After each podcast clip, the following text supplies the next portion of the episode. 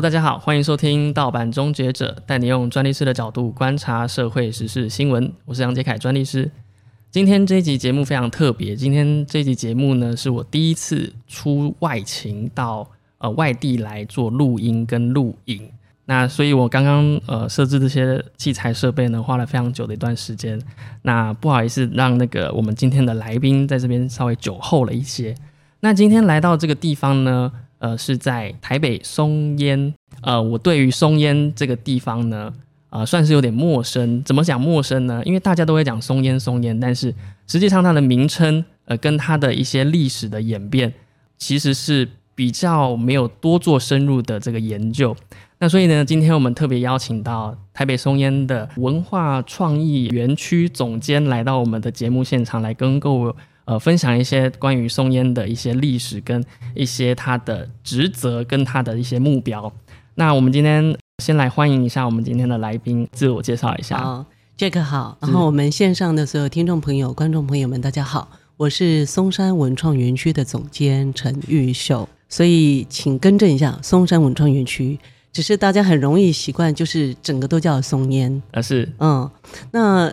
松山文创园区的前身呢是松山烟厂哦，是在一九三七年的时候起建，一九三九年的时候呃完成哦，所以当时当时在那个年代，它是日治时日据时期的时候盖的房子嘛，嗯，那很快的又到了民国时期哦，所以它在一九八七年的时候，曾经呢创造了最大的产值，在那个年代呢，其实整个松山烟厂是。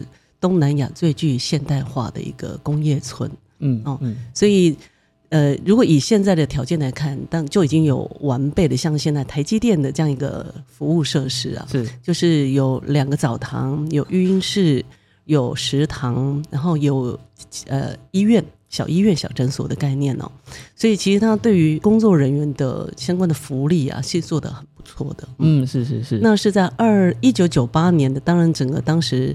呃，就是开放进口烟嘛，哦，所以那大家也鼓励不要抽烟，所以整个就开始比较示威。那在一九九八年的时候停止生产，那在二零零一年的时候，由台北市政府指定为市定古迹，嗯，那开始就进入修复工程，哦，那当时因为整个占地当时十八公顷哦，十八公顷，最后呢保留的六点六公顷的古迹，就是整个松山。呃，就是松山烟厂的古迹的本体。那后面把另外两个地方，包含像呃现在的台北文创大楼，它是当时整个呃烟仓库大概有十五个，它是把其他保留五个，后面其他的变成是现在的 BOT，大概有一点二公顷。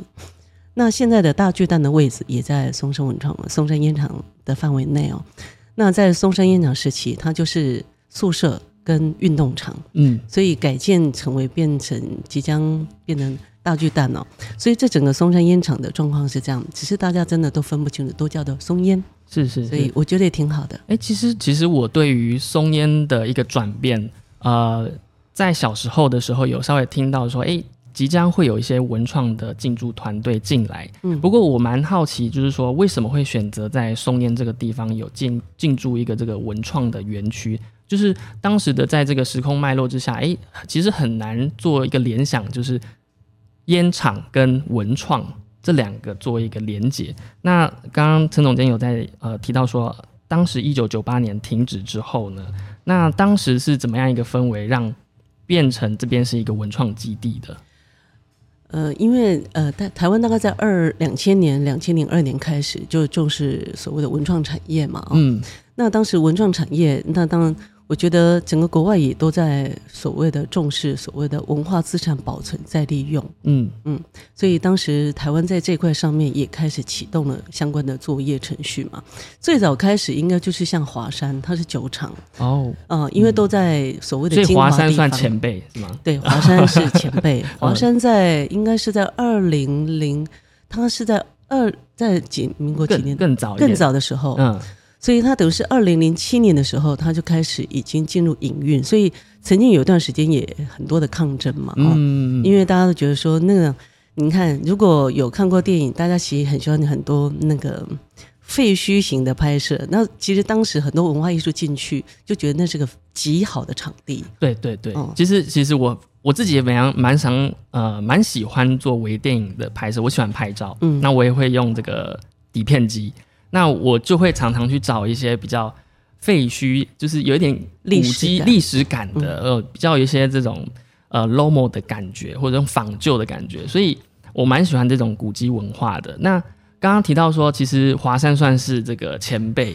那其实坦白讲，我当时在呃华山跟松烟之间，我是有点搞混的，不晓得有没有听众或者是这个呃观众呢，可能会有一些些小误会。其实我在搭捷运的时候，有时候会误会说，哎，松烟跟呃华山是两个很像的，可能外外国朋友有会可能会些搞混。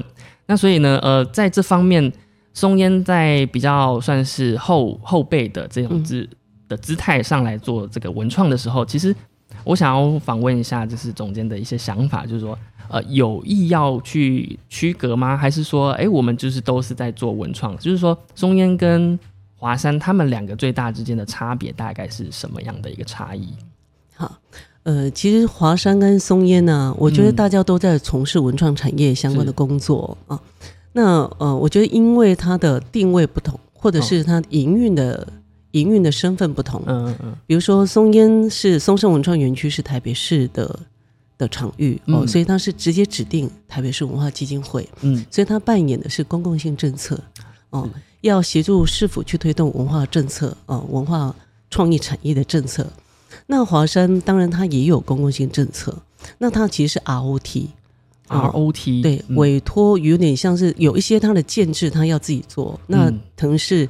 呃，还有要维运管理哦，所以这块上面它其实是个民间身份哦。嗯，是。那华山就是文化部五大产业园区的第一个文创园区哦，是。那也是目前算是有有获利的一个文创园区哦。了解。其实当时我在做这一次的访谈的时候，有稍微做一些研究啦。那当然这个研究呃不如这个呃陈总监来的更了解，所以。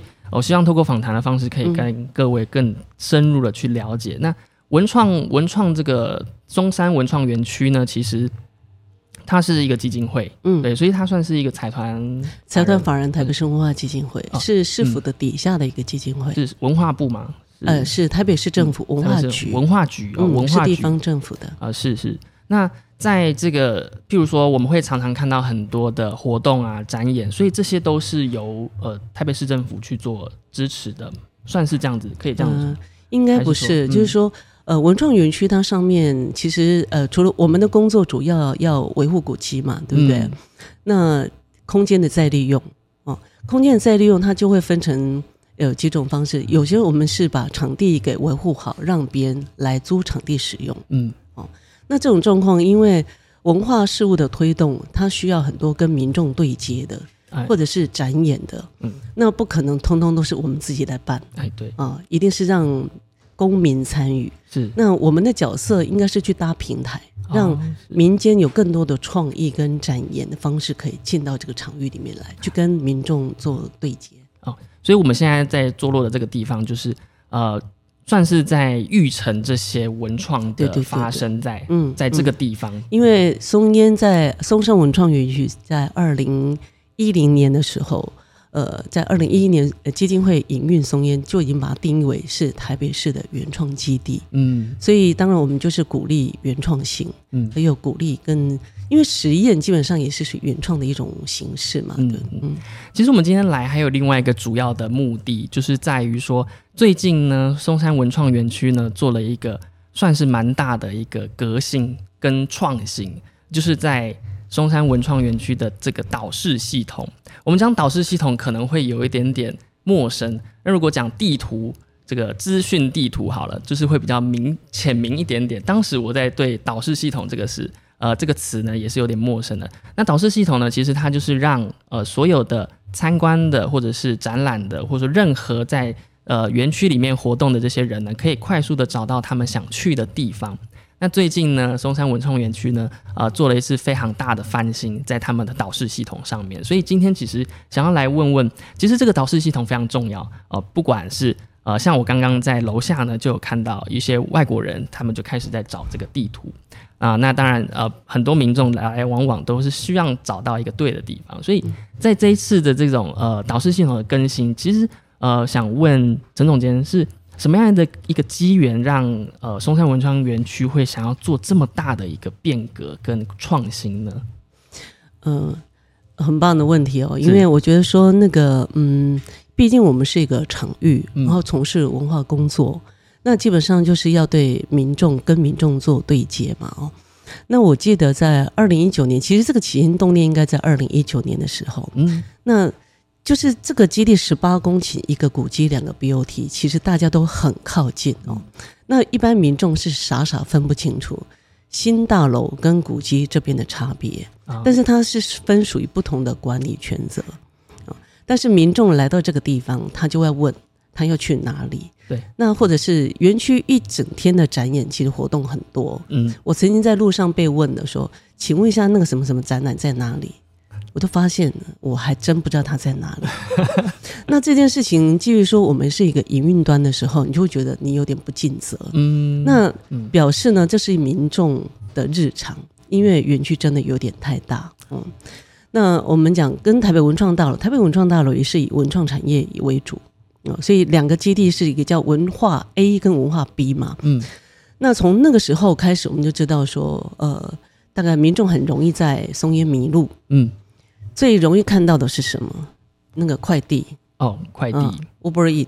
嗯，快递应该很熟吧？没有没有，快递不是每次都是同样一批人来吗？是是，就发现他的时间到，就发现每次都那因为。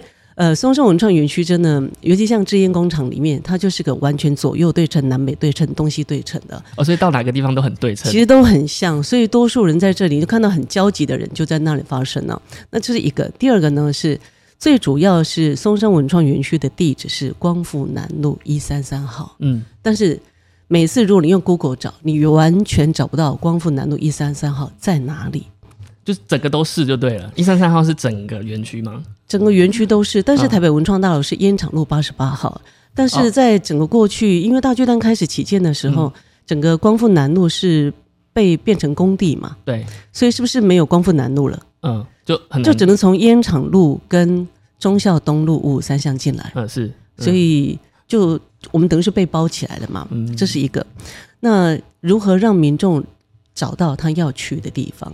那这件事情在过去的时候，也跟有些朋友先交换过。我们做市场调查嘛，那有些朋友就认为说啊，为什么那叫指标系统？最早大家认容易习惯的是叫指标系统哦，指标系统对不对？那就有人觉得不会啊，在声音很好，我可以有创意的那个在呃，就是在搜寻跟在探索哦。但是对于目标性很清楚的人，基本上我们现在的当时的服务，我们觉得是有点。呃，不太够，不太到位的哦。那这是一种，所以在那个时间开始，我们就认为说，加上又随着大巨蛋即将要加入，嗯，整个的进入的动线基本上就是要全部改变。那又考虑到说，未来晚上要夜间营运哦，是因为当。台北文创大楼也夜间营，因为成品在在文创大楼嘛。对。大巨蛋交入之后，松烟不可能。以前松烟晚上是六点我们就关园。哦，就是活动通常都四点多就结束。对对，六点六。哦，六点。嗯，对对。所以这段时间就会变成是所有的指标都是只看到白天的样子。嗯。那晚上到这里总是会穿越嘛。嗯，那穿越时候你要考虑到安全上的问题，嗯，所以是在二零二零年的时候就开始启动，说我们要做这件事情，嗯，然后是算是内部先做了一些调研，嗯，然后也找了所有的进驻单位，包含周边的邻里，嗯，包含像台北文创大楼啦、成品松阴店呐、成品行旅啊，甚至把大巨蛋都一起邀来。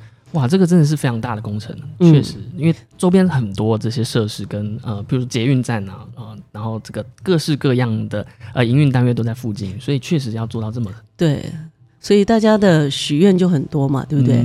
其实站在我们的角度上，我一定得先解决民众的需求。对，那民众的的角度上面，他去看他到底是先看古迹建筑呢，还是先看建筑单位的名称？嗯。哦，所以到底是以建筑大楼为主，还是先？但是每个建筑单位都希望自己的品牌被在所有的指标里面。对对对对对。那地图就这么大一张，然后但是你要放很多资讯，那很困难。所以要很多的取舍，所以这件事情就需要花一点时间跟所有的进入单位沟通。是，然后还有因为租来这边松烟租场地，来这边做场地使用的人，他有他的正确需要跟民众沟通的正确的用词，嗯。哦，所以它有很多的沟通细节是要处理的。嗯，所以算是我们第一次，因为松山文创园区算是整个呃讲说设计群聚的地方，嗯。因为我们有一个台湾设计研究院，我们有个 IF 进入在这里，哦。然后也有像台湾设计联盟在这里哦。那早期因为呃世界设计大展就在松烟，所以也奠定了整个松山文创园区在设计产业里面它的一个群聚。嗯嗯那我们就认为说，在整个导视系统导导引引导跟识别嘛嗯。啊，这块上面，我们应该要、呃更对有国际、更更对。更 high high level，就是说要做出一点点典范呢、哦，哦，是，就是说，所以服务设计的思考要进来，然后系统系统的规划跟系统的建制，嗯。然后如何在做更多的市场的测试嘛？因为使用者的测试，嗯，那包含像我们要持续的优化，因为大阶段毕竟就还没开，是还没开，所以我们大概在去今年年初的时候，嗯。在台湾灯会要在松烟的时候，嗯。就先做了完成第一次的呃建制第一期的建制，但是我们去年暑假先做了夜间营运，也是在测试我以后松烟的晚上到底的指标系统应该要怎么去优化，嗯，提供提供给民众他的一个指引。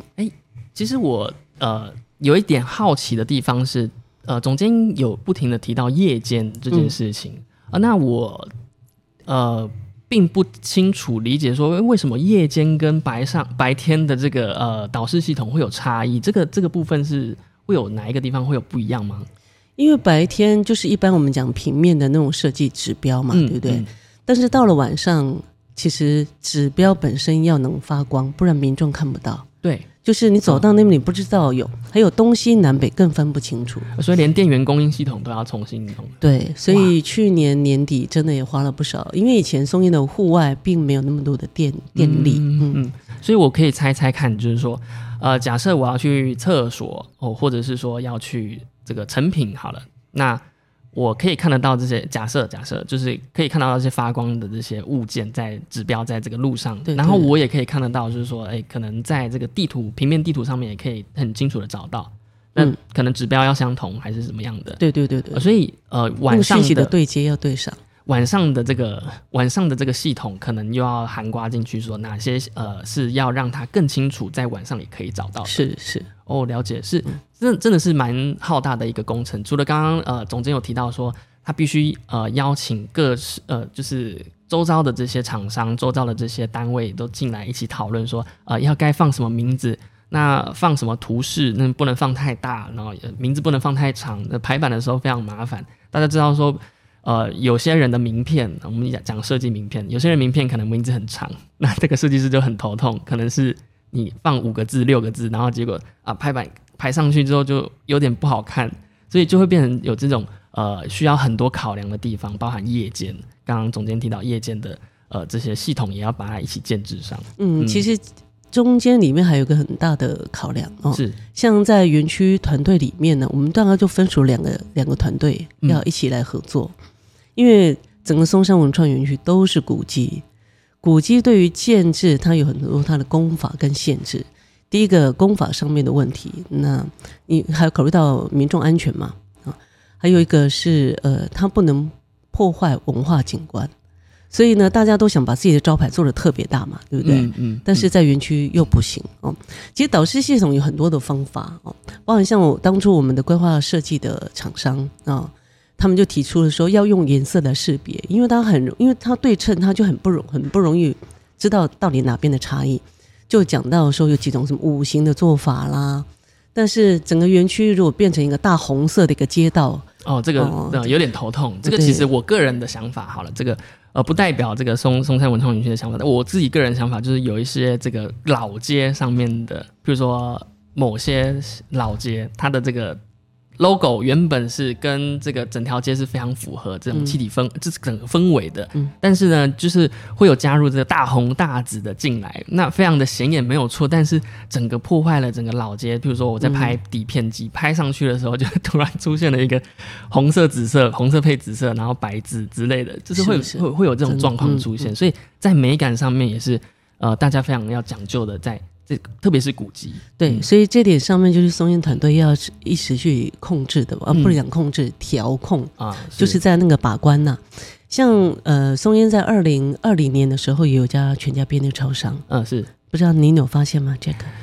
呃，好像在湖边，是不是？在湖边的一个边边的角落嘛，对对。那那个角落很多人，他其实也很低调，他其实在一个还不错的位置，对，但是。其实他的那个 mark 可能大概就长这样而已，嗯，这跟过去那个便利超商都是这样子，整个三角地带都是很很大的那个招招牌是完全不一样。对，就是可能转角还没转过去就看得到那三个颜色。对，呃，其实这个可以跟各位聊聊看，就是嗯，转角还没转过去就看到颜色，就知道是哪一个呃超商。这个其实是一个商标的功能，就是说商标其实有分这个传统商标跟非传统商标。传统商标大家就是看到 logo 或者是这个字。那非传统商标包含了颜色，所以呢，如果说你在转角看到这个颜色，你就可以认得出它是谁的话呢，它就是一个商标，那它也可能取得了一个后天的识别性，嗯嗯，那它就可以被注册成为商标权。所以呢，呃，全家呢可以阻止其他的超商使用他们的配色，哦，那 Seven Eleven 呢可以阻止其他的超商做相同的配色，嗯，那所谓相同其实就是。你就会侵犯他的这个商标权，那可能是会有刑事的责任的。所以开商开这个超商，你就要避免这三个颜色的混淆，或者那个两个颜色的混淆。哦，所以在在这个松烟里面，呃，非常强调这个整个的这个文化，呃，应该说整个这个古迹的这个环境的一些外观上都要去做调整。对，嗯，重视文化景观，但是呢，又希望说大家有创意。对，哦，所以这两这两件事情有时候。呃，是需要很、很困难，呃，很重要的协调了。不过，我觉得我们对于建筑伙伴，大家都还蛮尊重古迹的。嗯嗯嗯。那我好奇问一下，就是说，这个导师系统在从二零一九年正式有这个想法，嗯，那到二零二零年，然后一直到去年的呃。这个灯会，哎，是今年的灯会就开始。今年灯会，今年灯会算是正式的一个开始，对，开始使用，算是压力测试。嗯，想了解一下使用者的意见反馈。是，那这时候我们就要很直接的来问一下，哎，这个意见反馈到目前为止，呃，状况一个成效在呃，就是松烟的预期之内吗？还是说还有哪些地方可能要调整的呢？呃，其实我们应该说说第一阶段的测试在去年的夜间营运嘛，我们就夜间试营运。大概有两个多月的时间，然后两个多月时间确实已经有收到一些意见的反馈哦，包含呢像我们当初可只有在古迹区里面去做这些识别，就有民众留下一些意见，觉得说活动办这么好，怎么都没有做疏散的指引。哦，嗯，但是疏散呢，其实他可能是开车，他就觉得说。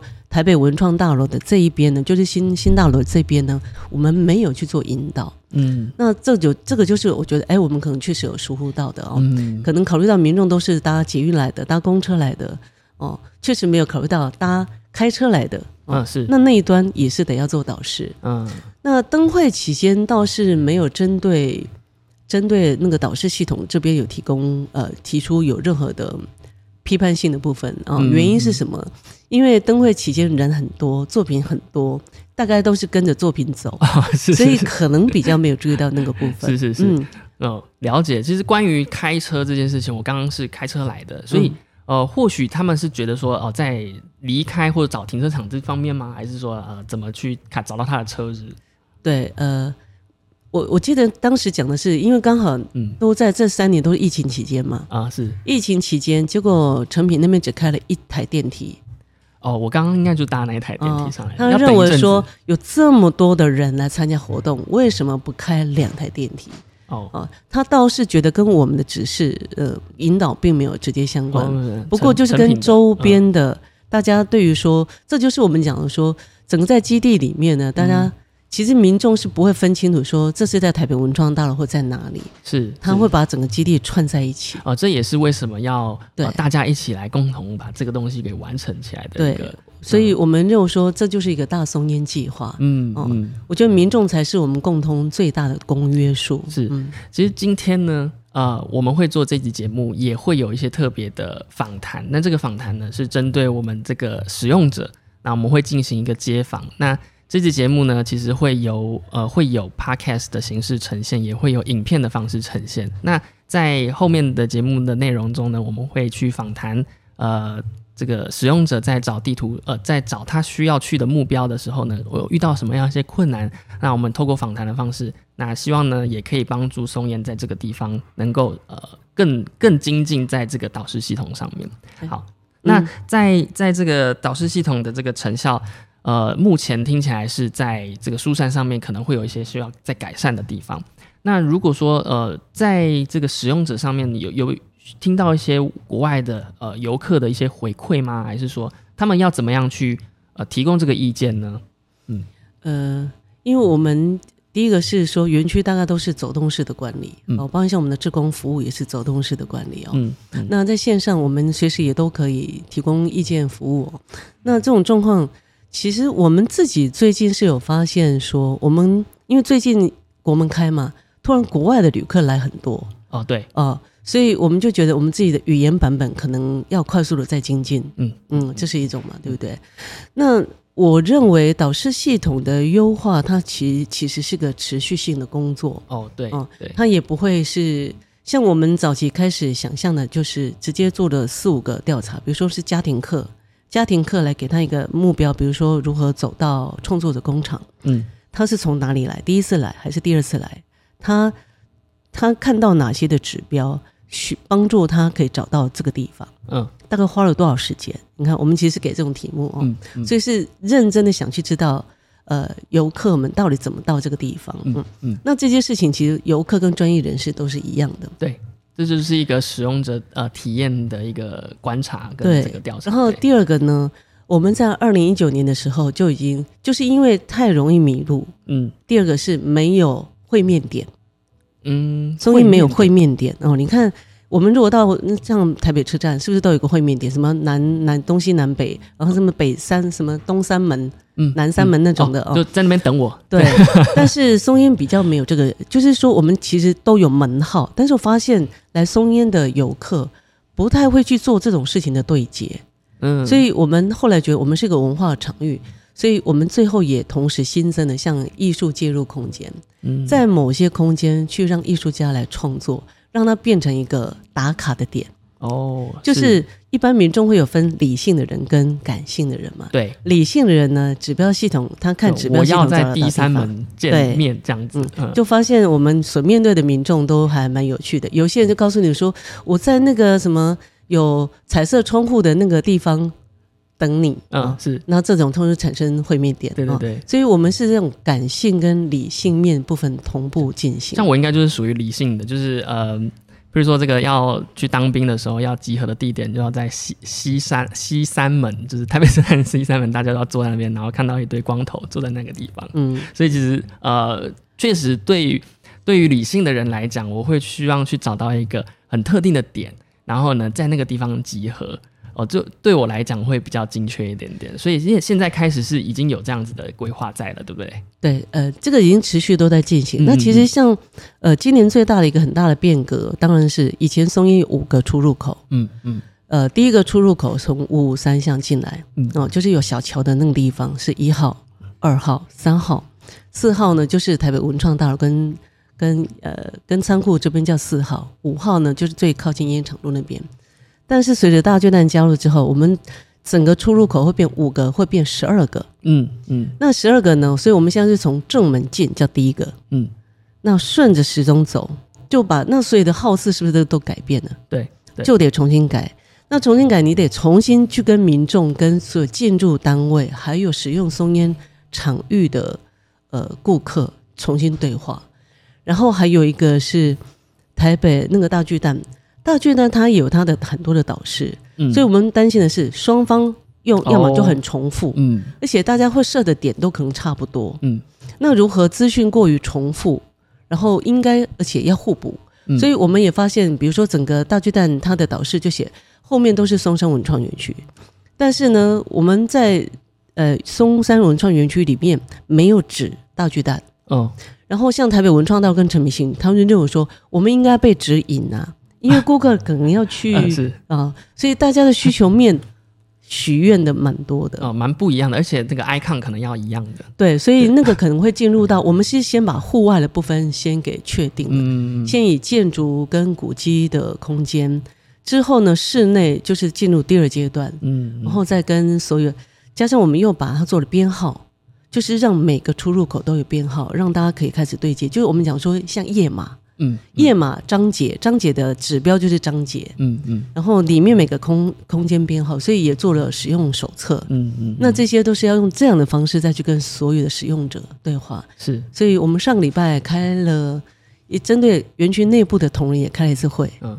然后接下来就是所有的建筑伙伴再开一次会，了解。所以那那我问一下，就是说总监目前松烟有收到就是就是影片式的回馈嘛？就因为我们毕竟我们接下来要做这个呃街访，那街访的这种呃使用者体验的这种回馈，目前有收到一一整批的吗？嗯，还没有。那就由我们来做吧，嗯，对不对？就是我们可以我们可以就是呃收集到非常多的这些资料。那刚刚其实中间总监有提到就是。呃，譬如说花了多久时间，然后第几次来，我我可能漏掉第几次来的这个讯息在，所以呢，我们在这次节目录制之后呢，我们会再稍微稍微一下做一下这个问卷的的这个呃问题的方式，我也会想要记录他们，偷偷记录他们在那个地方花多久时间，然后再过去跟他们访问。嗯，所以呢，今天非常开心邀请到总监来先跟我们做第一次的呃说明，就是说，哎，这次的这个导师系统是怎么样一个。呃，因这个起心动念做这样的一个大翻修，非常大的一个工程。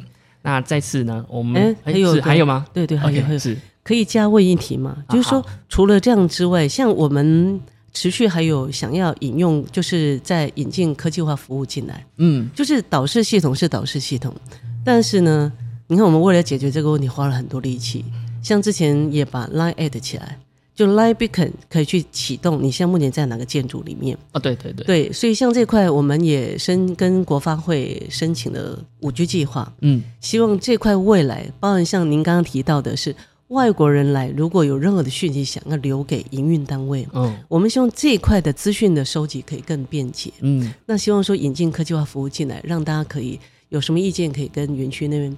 就是大家共同创造整个文创园区。嗯，就是手机拿起来就可以知道我在哪里。嗯，然后呢，用这个五 G 的这个呃基地台呢，也可以清楚知道，哎，我们现在目前啊人员流动的方式啊，然后哪边群众非常多啊，这就非常科技化的一个做一个整。所以也可以加入松烟的脸书跟 Line at。没问题，随时反映反馈你的意见给我们。要怎么找到松烟的这个脸书跟 Line 呢？嗯，搜寻对，搜寻松山文创园区，松山文创松山文创园区就有了。好的，谢谢。如果受访的观众朋友们呢，也不吝指教，给我们更多反馈意见，谢谢。好，谢谢。